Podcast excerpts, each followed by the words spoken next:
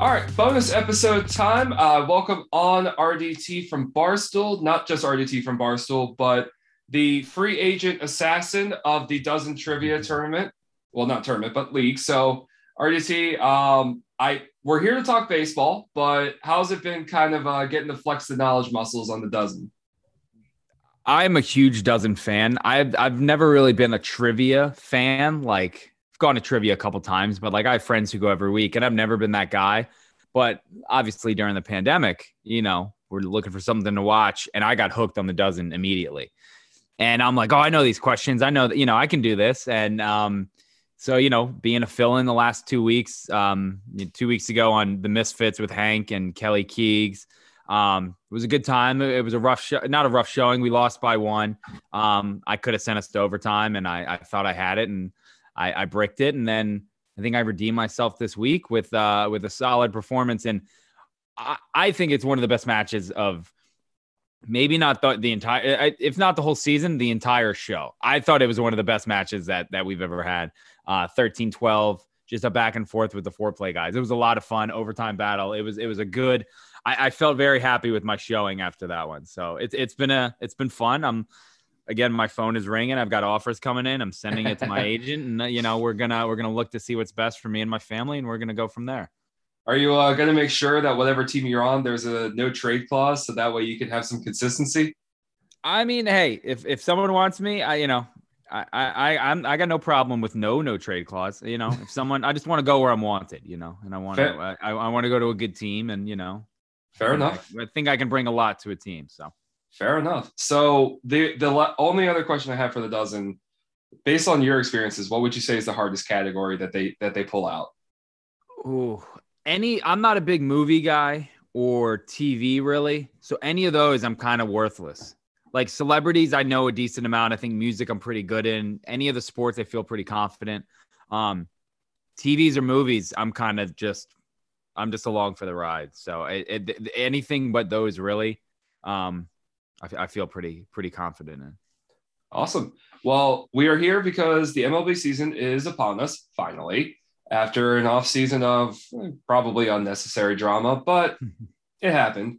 So the first question I'm going to lead off with this is a curiosity question. Why do the East Coast teams ever try to host home series this early in the season? They always seem to get rained out. Just go like for the AL East, like send a team to Tampa, send a team to Toronto, and then send the fifth team to like Texas. Like, why don't we do that? Yeah, it's it's brutal, um, and it seems to be happening more and more. Um, obviously, I mean, I remember in 2003 when Camden Yards had the they had a snow squall out of nowhere, you know, on opening day, and it, it was unbelievable. Um, but I mean, even and it just I, it snowed last year in Detroit. We've seen like record cold temperatures in Minnesota on opening day, and obviously, it's like yeah, Minnesota in March, at the end of March, it's still cold. Like it's it's very cold up there. Um, sorry, excuse me. Boston always seems to either have some sort of rain or or freezing temperatures, stuff like that. I know you, you know the Yankees, same thing today. The Nats are they got pushed back again tonight. Um, I don't know what time they're starting tonight, but I'm with you. I mean, they either got to figure something out or like you know, yeah, like you said, make sure one team plays in Toronto, one team plays in Tampa with a dome and kind of send the other people elsewhere because, and that is why they build in, you know, if they do an opening day on Thursday, that's why you have a day off on Friday just for that rain out. Um, so, I mean, I remember a couple years ago, the Orioles had the two rain delays. I think the game was like, game was like, it, it was it, like, it went from like, I think like three o'clock to almost like eight or nine o'clock at night. So it's, it's pretty brutal because, like you said, I mean, the weather, it doesn't cooperate this time of year, and and it's you know they, I don't know if they got to figure something out, but I mean the rainouts early in the season they they really they really stink. They really put a damper on uh, your opening day if you're looking forward to watching your team. Yeah, and I mean I'm taking a look at the schedule right now, and the only the only city that I find myself going like, ooh, that's risky is Chicago hosting an opening series. And mostly because they're playing Milwaukee, and I know Milwaukee's in the dome. So just go up to Wisconsin, guys. Like I know it's technically colder in Wisconsin, but you know, Still at least there you're you're indoors. So like every other place that like the games that haven't started yet, Atlanta, Los Angeles, uh, Arizona, all of those seems like like the perfect kind of places that you'd want to have a whole lot of early season games at. And then come like the dead of August, you kind of want to get away, especially if you're Arizona. So yeah. It, it's it's a weird thing. Again, MLB can never figure they can't figure half the stuff out. So I wouldn't expect them to figure this out anytime soon. You know. So with with that said, like we did have the lockout and everything. Is this like a failure of like leadership on the MLB side? Was it like the players really locking in on something? Like what was the crux of everything that kind of caused this to happen? I think a majority of it is on the owners and on Rob Manfred. Um, I, I, know Manfred was a pinata this offseason, and and I mean rightfully so. The players, you know, are some to blame too because obviously they're being given a deal and they're they're turning it down, whether it's fair to them or not. You know, that's not for us to say. It's not it's not our jobs. It's not our money. Um, the thing though, I think that really puts the blame and everything on the owners and Manfred's shoulders is the fact that the lockout happened December first they didn't even start talking. Like the players wanted to start t- talking immediately. Like, hey, let's get this figured out now. So in January and February, when we're supposed to be in spring training, we're not sitting at a desk in a hotel, you know, trying to make this happen. So that's the big thing. And the players were very open about being like, hey, we haven't heard back from them. We're trying to meet with them. We're trying to figure this out. And meanwhile, I get it if you want to if you don't want to talk between Christmas and New Year's. That you know, the entire world shuts down, you know, work world shuts down that time anyway. But like if you're the players and you're like January 1st, 1201 lockout, and you're calling the owners being like, hey, let's let's start getting this figured out. And the owners are like, nah, it's all right, we'll figure it out later.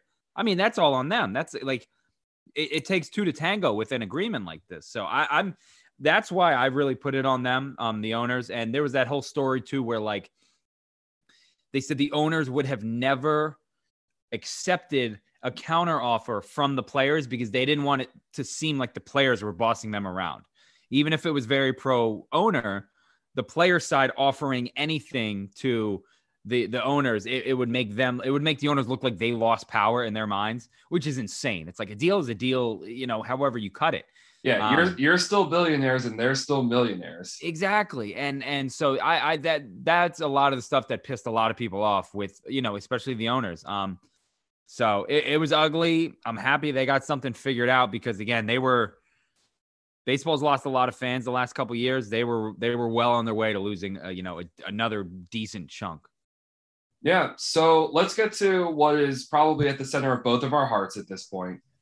I, I'm sure you paid a lot more attention during uh, spring training than I did, because for me, this is lacrosse season now as well as March Madness. Mm-hmm. But we are Orioles fans. We are sometimes Orioles suffers of just you know the the franchise as is. How things look in spring training was was there anyone who kind of made the the early season roster that was either a surprise or was there anyone who didn't make it that was a surprise? So like where where are we looking at with Baltimore right now?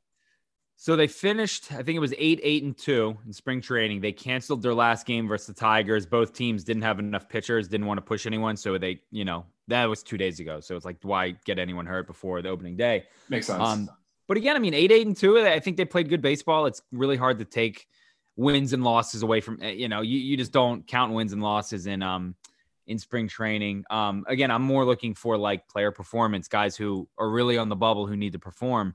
Um, and some of those, like Yusniel Diaz, a guy who came over in 2018, I think, at the Manny Machado trade. I mean, he was one of the top prospects in baseball when he came over, and he's done absolutely nothing since then. He's he's a he's the king of the soft tissue injury with hamstrings and groins and and you know calf everything like that. He tore it up in spring training. He hit the ball really well, played some good defense. Um, he about two weeks ago he got sent down to AAA, and people were upset because they're like, you know, what are you doing now? He's playing well, and and you send him down to AAA. And the thing was that the Orioles sent him down so he could get at bats every day um, in in the spring training in AAA camp, break camp with Norfolk Tides in AAA, and then again he's going to get every at bat he can. If he was up with the Orioles, he'd be a fourth or fifth guy off the the bench for the outfield. So in you know the the AAA season started two days ago. He hit two home runs today. He's been he's threw a guy out at home plate last night. He's hitting the ball really really well during the regular season now. So it's only a matter of time before we finally see him up, barring any you know groin injury, quad, hamstring, whatever you want to say. Um, so he's one of the he is probably the guy that not surprised not just me but a lot of other people because I I've written him off. I was kind of like well you know it's 2022. We, we've had him for three and a half, four years. He hasn't done anything. he's he's kind of yesterday's news. So to see him play the way he has is, is really really good, and I and I I hope he stays healthy. Um, and can can be one of the guys again that that we see. I think we'll see him in a couple weeks again, as long as he stays healthy. So he should he could be a nice little shot of energy for the team. So give me a quick confidence rating, scale of one to 10. I've got in front of me the Orioles predicted season total, 62 and a half wins. I, you and I probably trying to be optimists. What is your confidence that the Orioles hit their team total wins or the, the over of it this season? Because you can't have a half a win. I said, I think it was last week, um, just a quick little right off the top of my head. I said 65 wins. Um, again, it doesn't sound, it's not a lot. It, it doesn't sound like a lot. It shouldn't be a lot. Um, I mean, the over I, is the think, over. Yeah, yeah, exactly. Um, and when it's that low, you know, you kind of luck out. But yeah, I think they can get to 65. Um, they're going to, ha- or at least over 62 and a half. I think they're going to get, you're going to see a lot of the young talent come up. Um, you're going to see Adley Rutschman eventually once his, he's healed from that triceps injury. You're going to see Grayson Rodriguez, one of the, he's the top pitching prospect in baseball. He's the number six overall uh, prospect in baseball. You're going to see DL Hall, who's the top five lefty um, pitching prospect in baseball. You're going to see him. There's a lot of young guys who, you know, we've seen at Bowie and Norfolk who are going to come up and again inject life into this team. Um, the the thing that's really stacked against them is the division. I mean, I could see any of the four teams winning the division. I think the Blue Jays are going to go to the World Series. Um, I said that this morning. I think they're a very good team. They could win 100 games. The Yankees could easily win 100 games. The Rays, it seems like they they do nothing. They trade away their best players for prospects every year, and still like sleepwalk to 95 wins and you know an ALCS berth. Um, How does that happen though? Because I like I was going to ask a question about the division, and you kind of already dove into it. So I guess now with with Tampa, I, my question is like, how does this happen? Like Boston, New York, you think all right, they might shell out some money. Toronto, mm-hmm. kind of the same question, but they're just not as consistent as Tampa. So how do they do this? They just it's their analytical department, and it's been since they had Joe Maddon a couple years ago. Their analytics department is so far ahead of everyone because they've been doing it for so long. The Orioles really just started doing this in 2019.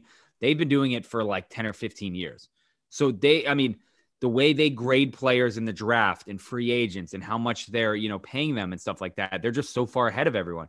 And like i tell people they're like the pittsburgh steelers drafting wide receivers. They could turn anyone into like oh that guy's a that guy's an awesome you know he's a pro bowler. That guy's awesome. They do that with pitchers like it's like i mean it is their job but they do it like it's their job. They get these guys who you have no idea who they are. Next thing you know they're one of the top pitching prospects in baseball. They get another guy with shane shane baz who is that guy. He's like the number two he's the number two righty um, pitching prospect right behind Grayson. He's a stud. We're going to see him in a couple weeks. Um, I don't know how they do it, and it's like they don't really spend a lot of money on on free. They, they they don't do the big contracts with outside people. They give they reward their guys, their young guys. They sign their young guys to contracts a year or two after they come up. Um, four years, 30 million, something like that to keep them satisfied. And then they end up trading that guy a, couple years when they're still in their prime for a handful of other prospects who, again, are some of the best in baseball. So eh, whatever system they have down, they got it. I mean, they, they, they know what they're doing. And again, it's like, man, if they start spending money, like the Dodgers are another team who draft very well and they spend a, a ton of money. They, they, you know, look at their payroll right now. They spend an insane amount of money if the Rays ever found out that you're allowed to spend money and draft well, it could be very, very bad. Like they, they I mean, they would be the Dodgers of the East, which is crazy because again, they just don't, they don't spend that much money. So I don't know what's in the water down there in Tampa, but th- that that ownership, that front office, they know what they're doing, and and joke about the stadium and and all that stuff all you want. They they know what they're doing. So I mean, you got to just tip your hat to them because again, they they the way they do it is like any other team, and it's not like any other team in baseball. I wonder though if like if they start spending, you know, that amount of money, does that possibly throw a monkey wrench into the system that they have? Because and I'm going to use the Yankees as an example, but you know, based on everything you're saying, like Tampa is leading the way on analytics. It's not like New York is there too, but they've been known as the franchise that can buy championships. So, is there a potential risk to going out and spending all that money on bigger names and it's like it's another variable into your system which i'm already baffled by how you can do that sort of system anyway because i can only imagine just how many players there are in this country then you go down to like the latin american countries then you go mm-hmm. across over to asia like how do you compile that much data and make it make sense especially when a lot of these guys as far as i know aren't going to be on tv So that to me is is incredible. But you know, do, is there any risk to the like adding it and just adding another variable to everything? Oh, for sure. I mean, and and obviously it's not. It, it's it's the it's a different sport. It's a different game. But like we see it every year with the, the Washington, the Commanders, the Guardians, or not the Guardians, the football team, whatever you want to call them now. I mean, eh, how the many jokes. years were they? Yeah, how many um how many years were they off season? You know, free agent champions. And it's like just because you go out and spend the most doesn't always guarantee that you're going to do anything. Um, probably but, the most frustrating thing about my adolescence when it came to sports fandom. Yeah, it's like okay, I got this jersey of Bruce Smith and Deion Sanders because we spent a lot of money on them, and then it's like, oh, okay, they didn't work out because again, they just went there for the money. And yeah, that's gonna. I mean, that that could definitely take a toll.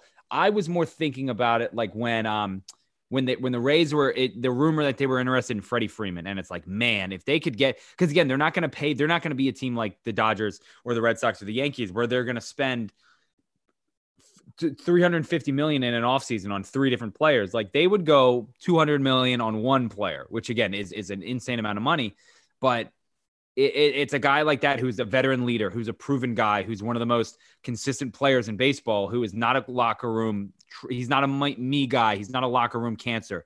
Like he's a guy who just wants to win. And that's when it's like, man, if they can get a guy like that, I think he can mesh well because he has that kind of mentality where he's like, he doesn't care if he's in LA, New York, you know, Texas, Baltimore, Tampa. He's just going to play baseball. And again, uh, with the with the Yankees, it's kind of different. We've seen some of those teams not work. Randy Johnson's arguably the best pitcher of all time, and he does not he did not do well in New York. Didn't like the bright lights. He didn't like, you know, the can't grow your hair, you can't have facial hair, stuff like that. Stuff like that gets to players and it, it makes them mad. I mean, you know, if you're in a work environment and you can't do something that you've you, you've always done, you're going to be like, what what the heck is this? You know, this this doesn't make any sense. Um, so I, mean, I to use that same example, I could only imagine how much of a difference Madison Bumgarner's career would have been if he was in New York as opposed to San oh, Francisco. Uh, a hundred percent. I mean, there, there's so much stuff that he could not get away with, but stuff that he could do in San Francisco that he couldn't do in New York because again, the media is all there. And they, that's another thing. The media, you know, in New York, Boston, and, and LA, these, the media is everywhere. And if, if you have one bad start, like Randy Johnson's press conference, I think leaving it, he got in a fight with a reporter and like a photographer. He like pushed him. And it's like, that doesn't, that doesn't happen anywhere else. Um, so yeah, I mean, th- there's definitely a risk of, you know, you kind of go all out and you sign that big player to a massive deal and it just doesn't work out. And guess what? Now you're screwed because – baseball contracts are guaranteed. So that player is getting it regardless of if he sticks around or not. Um, so, and again, that's something that the Rays are very, very good at, at juggling who do we spend money on? Do you know, they, and they seem to really, really, really believe that they, that they really only want to spend money on their guys, which again, it's not a bad philosophy to have. So, uh, if I remember correctly, this is the first year that the NL is going to be using a designated hitter. So, are there any teams like off the bat that you could see that having a major impact on, both either positive or negative, as they kind of make the adjustment to having that as a full time option? I mean, the the the the one that jumps off is the Dodgers again because they they had the best lineup in baseball last year, and that's with Clayton Kershaw hitting nine, or you know Walker Buehler hitting nine. Now it's like, oh, they add Freddie Freeman. So again, you can take one of your guys off the bench, Justin Turner, who didn't play them, you know, he played last year, but some of these older guys and just plug them right in. And it's like, oh, so I've always because I've always said I, I don't like the pitcher hitting. I think it's I think it's an awful rule. It's like if the AFC could have a punter and the NFC couldn't. And you're playing each other, and it's like this is this is unfair. This is so unfair. Why are like why are there two sets of rules? Like one team can play a dime package and the other can't. That that doesn't make any sense strategically. The, the Eastern know? Conference in the NBA is allowed to shoot threes, but the Western Conference can kick the, rocks. The Western Conference is, is four feet back or something like yeah. that. It's like what? Why? Why? Like we play the same sport. We're in the same league. Um. So I yeah I think a team like that, um, the Padres, because again you got these teams are so loaded that they have guys on the bench who they can't start because there was no room to. Now with the DH, it's like you. I mean, you can have a one through nine absolutely disgusting lineup again, like the Dodgers have. Um, and I mean, you look at it with a team like you know right down the street in DC, they signed Nelson Cruz.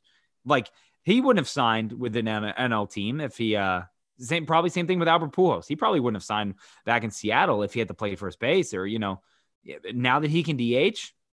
I mean, that's that's perfect for them. It's going to extend the careers of a lot of these guys because again, you go from having what, 15 te- or 16 teams um, you know, in in um w- with a DH, and the other 16 don't. And then now again, you you just created a bunch more jobs, and we can see the Nelson Cruzes and Pujols and these guys careers go on a little bit longer. Miguel Cabrera is another one, you know.